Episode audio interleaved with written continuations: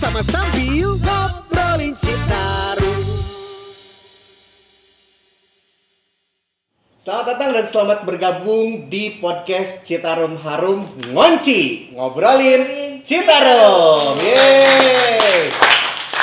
Hadir bersama saya tentunya Kepala Dinas Lingkungan Hidup Provinsi Jawa Barat Ibu Prima Mayang Ningtyas. Boleh tepuk tangan. Woo! Apa kabar Ibu? Alhamdulillah Kang Yudi. Aduh, luar biasa sekali. bertemu dengan Kang Yudi. Eh, saya juga lebih senang Bu karena ini episode pertama Terus eh, narasumbernya adalah Ibu Oh iya. Ini pasti juara banget Bu, Ah, juara amin. banget Bu. Oke, Ibu gimana Bu kegiatan selama COVID-19 Bu? Ya, selama COVID-19 pandemi ini Mhm. Banyak sebenarnya aktivitas tapi Ya, tidak ya. bisa dilakukan karena di di lapangan gitu Betul, ya, betul, tatap betul. muka dengan masyarakat gitu ya. Tapi beberapa kegiatan yang memang bisa kita lakukan dan harus dilakukan sesuai Betul, dengan betul. tugas fungsinya. Jadi ada ada pergeseran dari mulai konvensional tadinya gitu sekarang jadi virtual ya Bu ya. Eh, betul. Nah, Jadi tentunya sekarang- untuk sobat Citarum kita akan mengupas tuntas nih tentang eh, Sungai Citarum di mata Ibu Kadis nih seperti apa nih. Kita bakalan ngobrol-ngobrol santai Ibu di sini. Kita Oke. juga pengen tahu nih di episode pertama ini kita bakal ngobrolin tentang apa aja yang jelas tentang sungai kesayangan Jawa Barat kita, Sungai Citarum. Oke, luar biasa. Baik, Bu, yang pertama yang Yudi pengen eh, tanyain nih ya. Oke, sebagai ketua pelaksana harian sekretariat, nih kan Citarum ini ada sekretnya juga ya, Bu ya. Hmm. Nah, tugasnya apa aja sih kalau boleh tahu, Bu? Ya, jadi sebenarnya Citarum itu upayanya bukan sejak Perpres turun 15 2018. Oke. Itu saya kebetulan bekerja di RH hampir 20 tahun. Wow. Jadi selama tahun 2000 itu sudah kita ada beberapa program Citarum sebenarnya. Nah di Citarum Bergetar, Citarum Bestari, ada ICWRMP, kemudian sekarang Citarum Harum gitu Ya. ya. Dan tetapi sangat beda, sangat beda. Hmm. Jadi bagaimana concern semua pihak sampai Bapak Presiden Ya. turun tangan itu adanya di program Citarum Harum. Oh, Gitu. oke. Jadi yang sebelum-belumnya dari bergetar Sebelumnya besar hanya tingkat provinsi saja yang Oh, oke, oke. Pusat belum gitu. Padahal itu sungai kewenangan pusat. Betul, gitu. betul, betul. Berarti ini udah concernnya udah nasional banget ya, Bu ya? Betul, betul banget. Oke. Nah, jadi eh, sejak tahun 2018 Ya. kemudian DLH di sini tunjuk sebagai ketua harian Mhm. dan kami yang eh, ikut menyusun kebetulan saya pada Ya. waktu itu posisinya sebagai sekretaris Ya. dan eh, menyusun semua eh, perangkat berkaitan dengan peraturan perundangan, berkaitan dengan sarana prasarana, berkaitan dengan sumber daya manusianya, intinya untuk sekretariat. Ya. Karena DLH sebagai ketua harian sekretariat tugasnya itu sebenarnya memfasilitasi memfasilitasi dalam hal ini tuh memberikan dukungan teknis operasional untuk Mhm, kegiatan pokja-pokja Ya. gitu ya. Kemudian juga memfasilitasi berkaitan dengan eh, penyediaan data informasi. Ya. Kemudian memfasilitasi dan koordinasi dan mensinergikan segala kegiatan yang ada di pokja-pokja Mhm, mhm. yang kita tahu bahwa kita punya ring aksi untuk Citarum sehingga sekretariat di sini bagaimana memonitor, mengevaluasi gitu ya bahkan bersama Bapeda ikut merencanakan bagaimana Citarum juga ke depan. Ya kan? Oh, oke. Sifatnya sifatnya fasilitasi, koordinasi, dukungan teknis operasional, Ya. kemudian kaitannya dengan sistem manajemen dat- data Mhm, gitu. mhm, mhm. Nah, itu ada di kita. Ini kebanyakan berbicara tentang data ya Bu ya, fasilitasi Ya. tentang data ya. Kalau Ya. kata Pak Gubernur katanya ada kalau misalnya good good good data, good decision Iya, katanya. Bu, iya, of course itu. Ya. Dan benar-benar kita kalau data Citarum itu kalau bisa semakin cepat kita bisa mengakses, Ya. semakin real time kita bisa melihat kondisi daily Ya. conditionnya itu semakin bagus kan untuk mengambil kebijakan. Apalagi berkaitan dengan yang banjir gitu ya, hal-hal begitu untuk cepat. Ada beberapa infrastruktur kita kan untuk bisa mengendalikan itu. Ini saya jadi penasaran Bu kalau di lapangan itu seperti apa yang ngambil datanya ya Bu ya? Nah sebenarnya kalau data, Ya. Kalau dari sisi kualitas air, Ya. kan ada online monitoring system ya. Oh, oke. online monitoring system. Kemudian juga kita bisa monitor untuk melihat eh, debit daripada air Citarum. Itu yang punya juga teman-teman ada di BBWS Oh, oke. dan PSDA Mhm, begitu mhm. ya. Jadi memang untuk melakukan evaluasi dan monitoring terhadap kondisi Citarum sangat diperlukan data yang mana memang source of data itu banyak sebenarnya yang menghasilkan juga Mhm, baik dari mhm. kabupaten dari kami di provinsi dan bahkan ada pusat. Nah di situlah kita mengakses yang kami sediakan di situ berupa e-monitoring, Ya. kemudian ada one map gitu ya, Mhm. one map tentang Citarum sehingga kita tahu Jadi peta tentang Citarum gitu ya Bu ya. peta-peta data lahan kritis Oh, oh, oh. gitu ya, tutupan Oke. lahan, peta kualitas uh, air, Ya. peta sebaran industri, peta sebaran peternakan, peta delineasi sektor ya banyak banget. Lengkap banget ya Bu ya. Lengkap banget. Oke, nih Bu kalau misalnya saya sebagai warga Jabar gitu ya. Hmm. Oke, yang pengen tahu, yang pengen kepo tentang Citarum gitu Bu, itu eh, harus datang ke mana Bu? Apakah boleh ke sekretariat juga gitu? Ih boleh banget. Boleh banget. Sebenarnya sekretariat itu sangat terbuka. Kami itu mhm. memfasilitasi siapa saja yang berkepentingan tentang Citarum. Ya. Masyarakat dia ingin ngelihat sebenarnya gimana sih Bu Prima kondisi Citarum Nah. kerja nggak sih orang Citarum? Itu semuanya terrecord Oh, karena kita juga oke. punya comment center di Citarum. Silakan Ah. datang di Dago 358. Aha. Di sana kita menyediakan source of data atau sumber informasi tentang Citarum. Insya Allah dengan lengkap dan update. Wow, wow, wow. Jadi langsung aja mungkin Sobat Citarum atau bagi Jabar yang pen- penasaran nih sama data-data yang ada di Citarum, boleh langsung ke Dago Dago 358. 358. Yang Siap. jelas di sana ada command centernya ya Bu ya. Ah, Luar biasa gitu kan. Uh. Alhamdulillah. Dan kita akseskan ke DLH juga. Alhamdulillah. Mhm.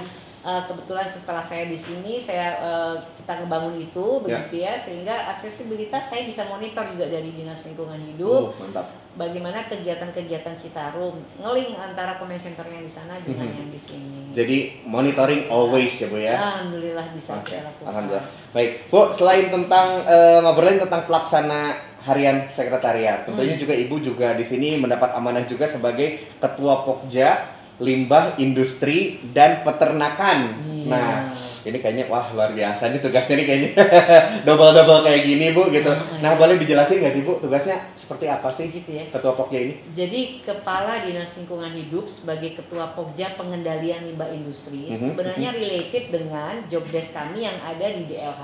Kita punya tugas di Dinas Lingkungan Hidup Jawa Barat Ya. untuk mengendalikan pencemaran dan kerusakan lingkungan. Spesifik untuk ada di bidang dua itu ada pengendalian dari limbah industri atau kegiatan usaha. Oh. Pun peternakan sebenarnya di sini ada teman-teman dinas peternakan juga yang Mhm, ikut mhm. mengendalikan, tetapi kaitan dengan kualitas air itu point of source-nya kan banyak Ya.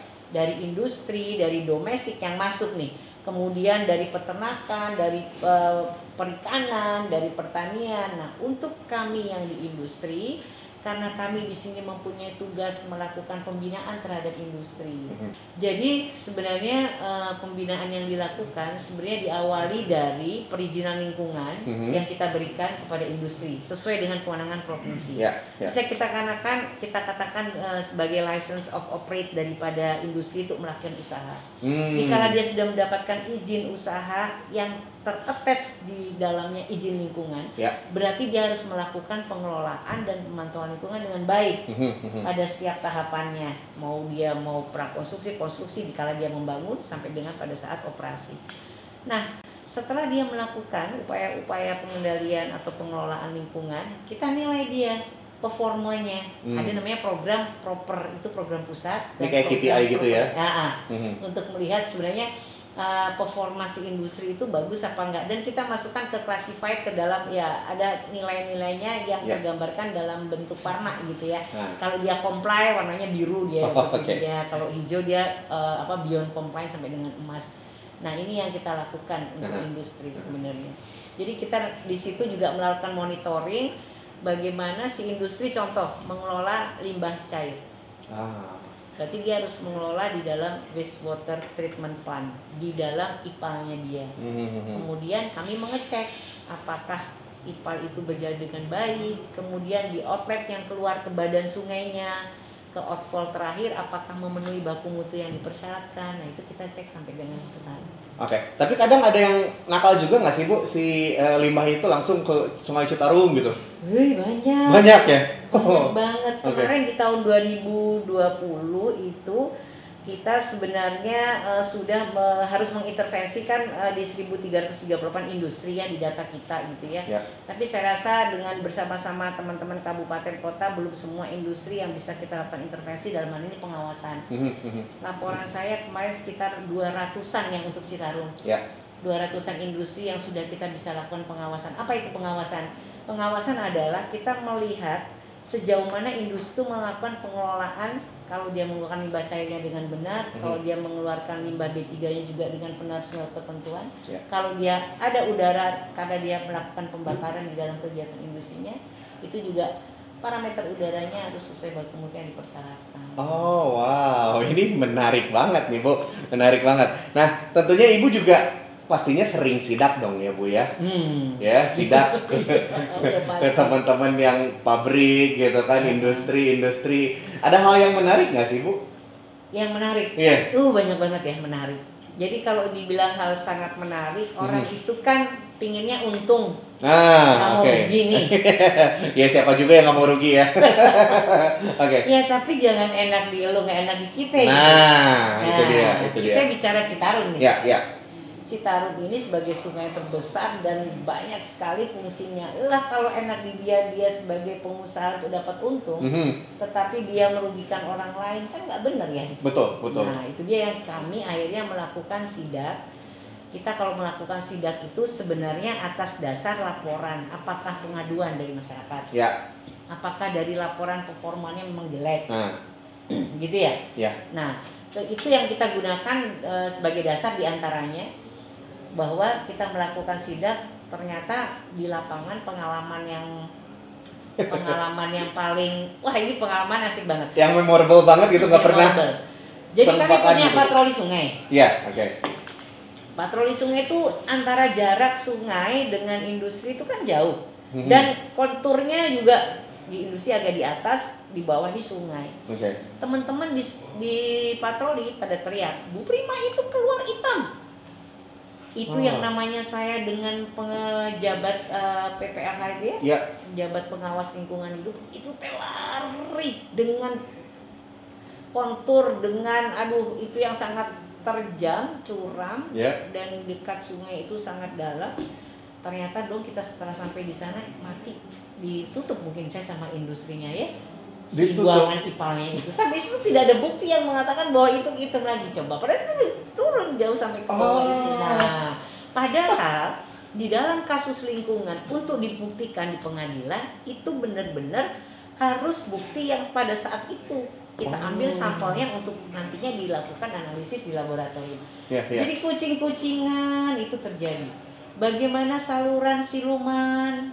Oh ada saluran siluman. Ini sila- saluran siluman tuh apa sih Bu? Saluran siluman harusnya kan dia outfall yang keluar ke badan sungai itu titiknya itu pada titik A dia buang langsung ke sungai. Aha, Sehingga termonitor oleh Ya. kita baik dari sisi debit, baik sisi kualitas. Mhm. Tapi si salurannya dibuang sampai di bawah sungai. Oh. Nah, nanti kalau kemarau baru kelihatan di bawah sungai itu ada. Oh, Kalau musim penghujan itu nggak ada ketutup. Nah itu suka dukanya pernah kita mengalami beberapa kali kucing-kucingan begitu. Ya ya. Nah akhirnya kita tertibkan, kita lakukan pengawasan, kita beri sanksi pastinya dan alhamdulillah sudah ada perbaikan-perbaikan juga. Jadi emang dibutuhkan kontrol itu bukan dari DLH saja, Mhm, tetapi mhm. semua lapisan masyarakat. Oke. Kami harapkan sekali untuk bisa membantu lah. Ya ya. Ini harus harus ada kolaborasi gitu ya. Kalau misalnya. DLH Pentahelix. Pentahelix A B C D G M ya. Ah, betul. Oke, Bu ngobrolin tentang limbah. Tadi kan kata Ibu eh, limbah ini berbahaya gitu ya, apalagi limbah industri dan peternakan gitu. Nah, seberapa bahaya sih Bu? Kalau boleh tahu Bu? Nah, sebenarnya kalau dari limbah industri, Hmm. ini kan eh, limbah yang dihasilkan tuh macam-macam ya Ya. jenisnya. Kalau sesuai dengan dokumen lingkungan atau izin lingkungan yang dia dapat, Ya. mestinya biar kata bahaya penanganannya juga ada. Limbah Mhm. B3 penanganannya juga ada kan limbah B3 spesifik ya. Mhm. Dengan PP yang lama dulu 101 tapi sekarang baru eh, dengan Undang-Undang Ciptaker ada PP-PP yang baru tetap treatment untuk limbah-limbah B3 yang sifatnya toksik itu sesuai dengan peraturan Nah, bagaimana melokalisir limbah itu, Ya. bagaimana limbah itu nanti kok dibawa sama pengolah terakhir pakai transporter yang berizin. Nah kalau dia tidak terkelola dengan baik dan kemudian dia bocor sampai ke lingkungan, nah ini kita ngeri, apalagi Hmm, kalau sifatnya toksik. Ya. Kalau sudah toksik kemudian sampai ke media badan air atau dimakan si bahan pencemarnya itu, Mhm, contoh mhm. di situ ada kandungan PB begitu ya atau lagi ya. yang yang toksik, Aha. atau makan sama ikan, Ya. ikannya dimakan manusia, Kena juga ya Bu ya? ya iya terakumulasi Oh. di dalam tubuh Oh. manusia. Jadi sebenarnya mengapa kita strict sekali untuk Citarum dijaga dari sumber-sumber pencemar yang membahayakan? Ya. Itu supaya tidak membahayakan kepada manusia. Iya. Karena kasus Minamata yang di Jepang Mhm. orang kena kena eh, apa namanya mercury sampai cacat kan? Betul, betul, betul. Jadi ini kayak chain reaction ya Bu ya, ketika si limbah itu dimakan sama ikan, terus ikannya dimakan sama Iya. manusia. Wow, itu ada, ada nggak kebayang ya Bu ya? Iya, ada siklus yang namanya prey and predator. Kita tahu mhm. di situ siklus biologi yang terjadi. Ya. Prey dan predator itu manusia jelas akan memakan eh, selaku predator terhadap prey ikan dalam hal ini. Ya. Itu akan lebih banyak beratnya daripada ikan itu. Bisa Ya. kita makan dua tiga kali ikan itu. Kalau ikan itu tercemar atau terpapar dari eh, limbah yang Mhm. toksik itu gimana ke. Nggak kebayang nih Bu ya bahayanya seperti apa ya Bu ya? Hmm, Kemudian dari peternakan itu Aha. kan eh, kotoran ternak itu fekal koliformnya cukup tinggi ya. Oke. Selain juga dari manusia itu sebagai sumber pencemar juga. gitu. Oke, baik. Nah Bu, kalau misalnya di eh, Das Citarum ini, kira-kira limbah apa sih yang paling berbahaya gitu Bu? Oh, dibilang berbahaya, saya rasa sekarang Yang pencemarannya paling tinggi gitu Bu? sumber pencemarnya sebenarnya malah dari domestik. Domestik? Oh, Sebenarnya yang paling besar itu sekitar 60 persenan itu malah dari domestic waste dari simbah rumah tangga. rumah tangga, yang sampah-sampah kayak gitu. Karena rumah tangga itu Hmm. tercampur dia antara limbah yang domestik yang bisa terurai, yang Ya. tidak terurai, bahkan ada yang toksik kayak baterai yang harusnya kan Hmm. boleh itu sangat spesifik ya, Iya, limbah iya, spesifik yang harus dikelola Ya. dengan baik. Kemudian ada bola lampu yang tercampur airnya itu yang paling bahaya sebenarnya Oke. limbah domestik ini yang, yang menjadi PR kita maka dari itu ada loan satu 100 juta ya, Ya. eh, US dollar ya. yang program eh, ISWMP ya Mhm, Integrated Solid Waste Management Ya. gitu kan sekarang ada di 77 lokasi di Citarum Mhm. gitu ya dan ini sekarang lagi dilakukan pembangunan infrastrukturnya Ya. dalam bentuk TPST, TPS 3R, kemudian ada juga di situ eh, magot begitu ya, beberapa upaya-upaya mengurangi sampah Mhm. dari hulu Ya. yang akan jatuhnya ke hilir. Kalau hilir regional untuk Citarum, eh, ini Legok Nangka yang nantinya dan sekarang Sarimukti juga urusannya ada di daerah provinsi. Oh, oke. Wah, wah, wah, tugas yang berat ya Bu ya. Dan Sarimukti tahukah di kau Kenapa satu hari 2000 ton sampah per hari kita kelola di sana. Wow, 2000 ton Bu. Itu cuma dari Kota Cimahi, Kota Bandung, Ya. Kabupaten Bandung dan Kabupaten Bandung Barat. Itu dari Bandung Raya aja ya Nah, ya. itu Hmm. Sarimukti itu adalah kewenangan ada di daerah provinsi. Maka dari itu kami itu menghimbau harusnya sampah itu dari hulu sudah bisa terkurangi Hmm. sehingga lifetime daripada eh, sampah regional ini bisa lebih lama lagi operasionalnya Oke, gitu. oke. Oke. Karena Sarimukti 2023 kita tutup loh ya. 2023 23 rencananya. tutup. Aha. Karena kita akan pindahkan ke Legok Nangka 2024. Legok Oke. Nangka itu kapasitasnya 1800 sampai kurang lebih 2131-an lah Mhm. ton per hari. Mhm. Nah, ini Kota Bandung Raya plus nantinya Sumedang plus Garut Ya. ya. Kalau tidak mengelola sampah dengan benar bisa jadi lautan sampah lagi nih. Tuh. Kami butuh komitmen sebenarnya untuk kaitan sampah ini Mhm. untuk 2023 supaya teman-teman di Greater Bandung termasuk eh, Sumedang dan Garut gitu ya eh, sama-sama punya komitmen lah untuk bisa mensukseskan eh, Legok Nangka ini. Ya. gitu. Mungkin nanti pas launching mungkin ya Bu ya. Iya, ini masih proses lelang kita masih Oh, dalam oke. proses untuk menuju lelang. Oke oke baik Bu di sini saya punya data nih Bu di tahun 2018 nilai indeks kualitas air itu Oke. 26,3 terus nih tahun 2019 nilai indeks kualitas airnya Mm-mm. eh, berubah jadi 33,43 dan di tahun 2020 kemarin Ini nilai indeks kualitas airnya di angka 55. Nah, dilihat dari situ nilai indeksnya kan naik nih Bu. Maksudnya seperti apa sih Bu itu Bu? Ya. Jadi indeks kualitas air di sini dengan 55 itu kategorinya adalah cemaringan ya. Cemaringan. Kalau di dalam data yang kami punya sebenarnya pada semua titik lokasi Ya. Ini sudah memenuhi ada yang contoh di outlet situ Cisanti dia Mhm. memenuhi status mutu airnya. Mhm. Kemudian bahkan di Wangi Sagara sudah masuk keringan, ada Ya. yang sedang sehingga IKA tadi bisa di 55 Mhm. kita katakan bisa masuk ke dalam kategori itu cemaringan. Nah, ini sebenarnya suatu prestasi kalau buat saya ya. Mhm. Mhm. Ini saya juga eh, lagi ngulik nih kalau Iya. dengan IKA 55 ini sebenarnya berapa kontribusi yang dilakukan oleh masing-masing popjan jadi keren kayak gini gitu dalam Mhm, waktu mhm. tiga kan 22 tahun ya kurang lebih. Iya, 2018, 2019. Lepas dari pandemi ini memang kegiatan tidak banyak ya Mhm, mhm. yang juga berpengaruh sih terhadap beberapa parameter air. Ya. Indeks kualitas air itu merepresentasikan berbagai parameter, indeks eh, parameter fisika, parameter kimia dan Mhm. juga parameter biologi. Jadi itu merupakan integrated eh, apa namanya analisis Ya. untuk mencerminkan bagaimana ketiga parameter tersebut eh, terrepresentasikan di dalam nilai indeks itu. Mhm, mhm. Menurut Ibu kira-kira di tahun 2021 nanti kira-kira indeks airnya akan meningkat lagi atau seperti apa Bu? Hmm, harus target ya, itu harus, harus target naik ya. Dari 55 mungkin jadi 60 atau 65 gitu Bu?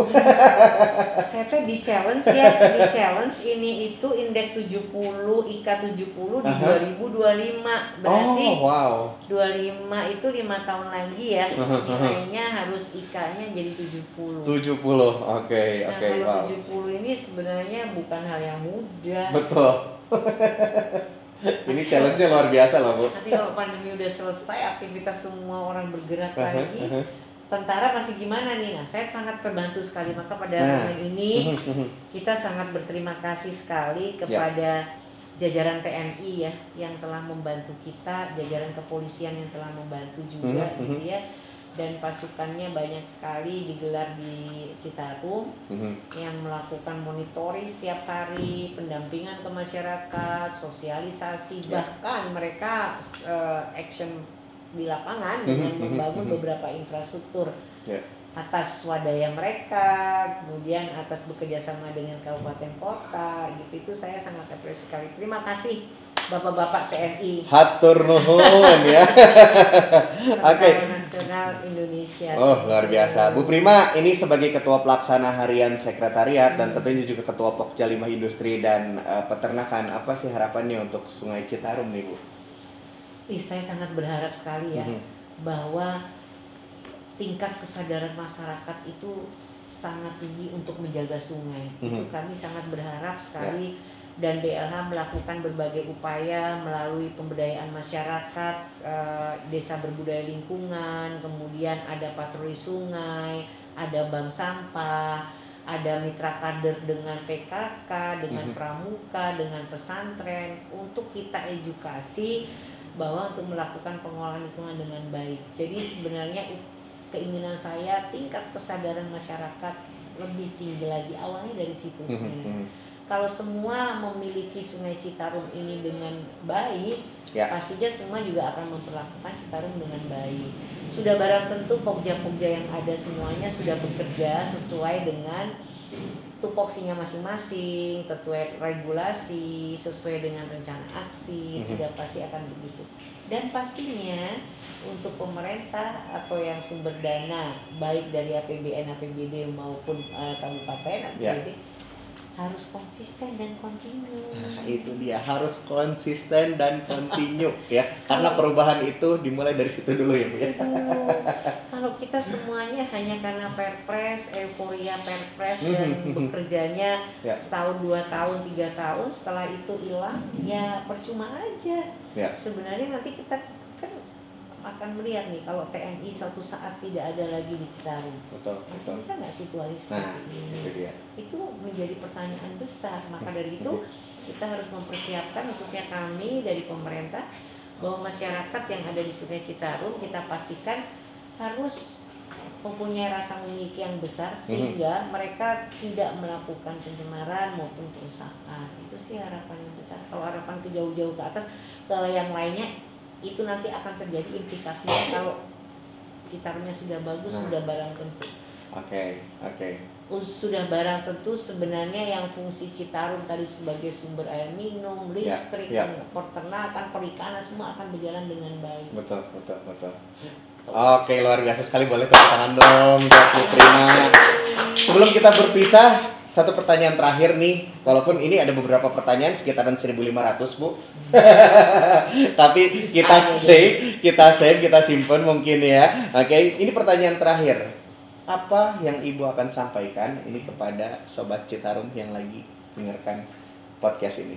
Oke, baik terima kasih Kang Yudi, Sobat Citarum yang kami cintai, kami banggakan. Saya berharap dari Dinas Lingkungan Hidup atau dari Sekretariat Satgas Citarum, saya mohon sekali partisipasi aktif daripada semua Sobat Citarum. Ya. Partisipasi aktif itu tidak hanya dibuktikan rasa kepedulian saja yang dikatakan begitu ya, tapi dengan aksi yang dilaksanakan. Aksi itu harus dari yang kecil, sedini Ya. mungkin, sedini mungkin, sekecil mungkin dan bisa kita laksanakan. Contoh bagaimana kita memperlakukan sampah di rumah kita, bagaimana kita mengefisiensikan air, ya banyak hal yang bisa kita lakukan dan mari kita bergandengan erat tangan, pentahelix dengan kuat bahwa ini sungai-sungai kita semua, sungai bagi keberlanjutan masyarakat baik di Provinsi Jawa Barat dan Mhm. Jakarta. Jadi tolong mari kita bersama-sama mewujudkan itu.